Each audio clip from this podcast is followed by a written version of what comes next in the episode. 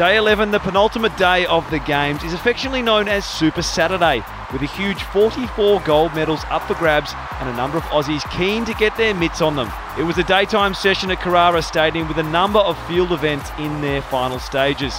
In the women's high jump, Nicola McDermott lifted in front of a home crowd. Oh, yes. A PB. To grab a gutsy bronze, while in the javelin, Hamish Peacock won a silver medal.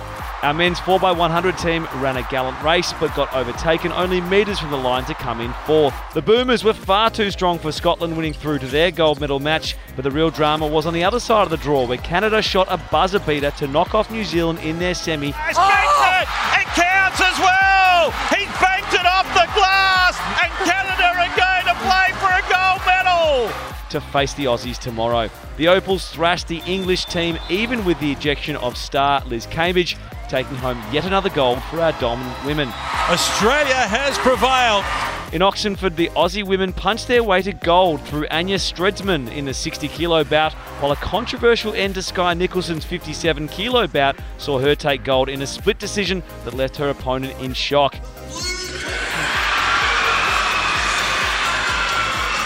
Caitlin Parker took silver in the women's 75 kilo along with Jason Whateley in the 95 kilo, while Harry Garside was far too strong in his match in the 60 kilo men's to take home gold as well.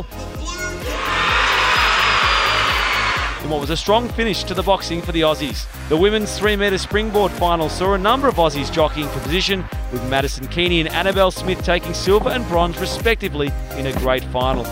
Matty Keating! Matty Keating has absolutely nailed! And the men's 10 metre platform And Dom Bedggood. Dom Bedggood's got the gold medal. He's won it!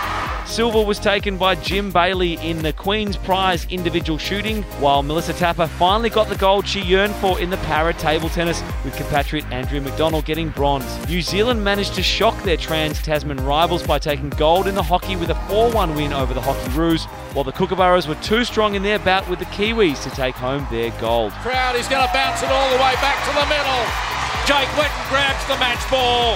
The Diamonds easily accounted for New Zealand in their semi, and their opponent for the gold medal match wasn't decided until the last second, with the English scoring on the siren to record a one point victory and a match up with Australia on the last day. But the story of the day was undoubtedly over at the road race, where both Chloe Hosking and Steele von Hoff won gold. The man of steel, Steele von Hoff, wins it. He steals the show. An incredible effort from both riders, but remarkably so from von Hoff, who broke six vertebrae in his neck and back only seven weeks out from the Games. It is a story for the ages. He would not have done it alone. With one day left of the Games, day 12 promises the conclusion to all of our remaining sports, with the cream on top being the marathons, always a showpiece event at the Games.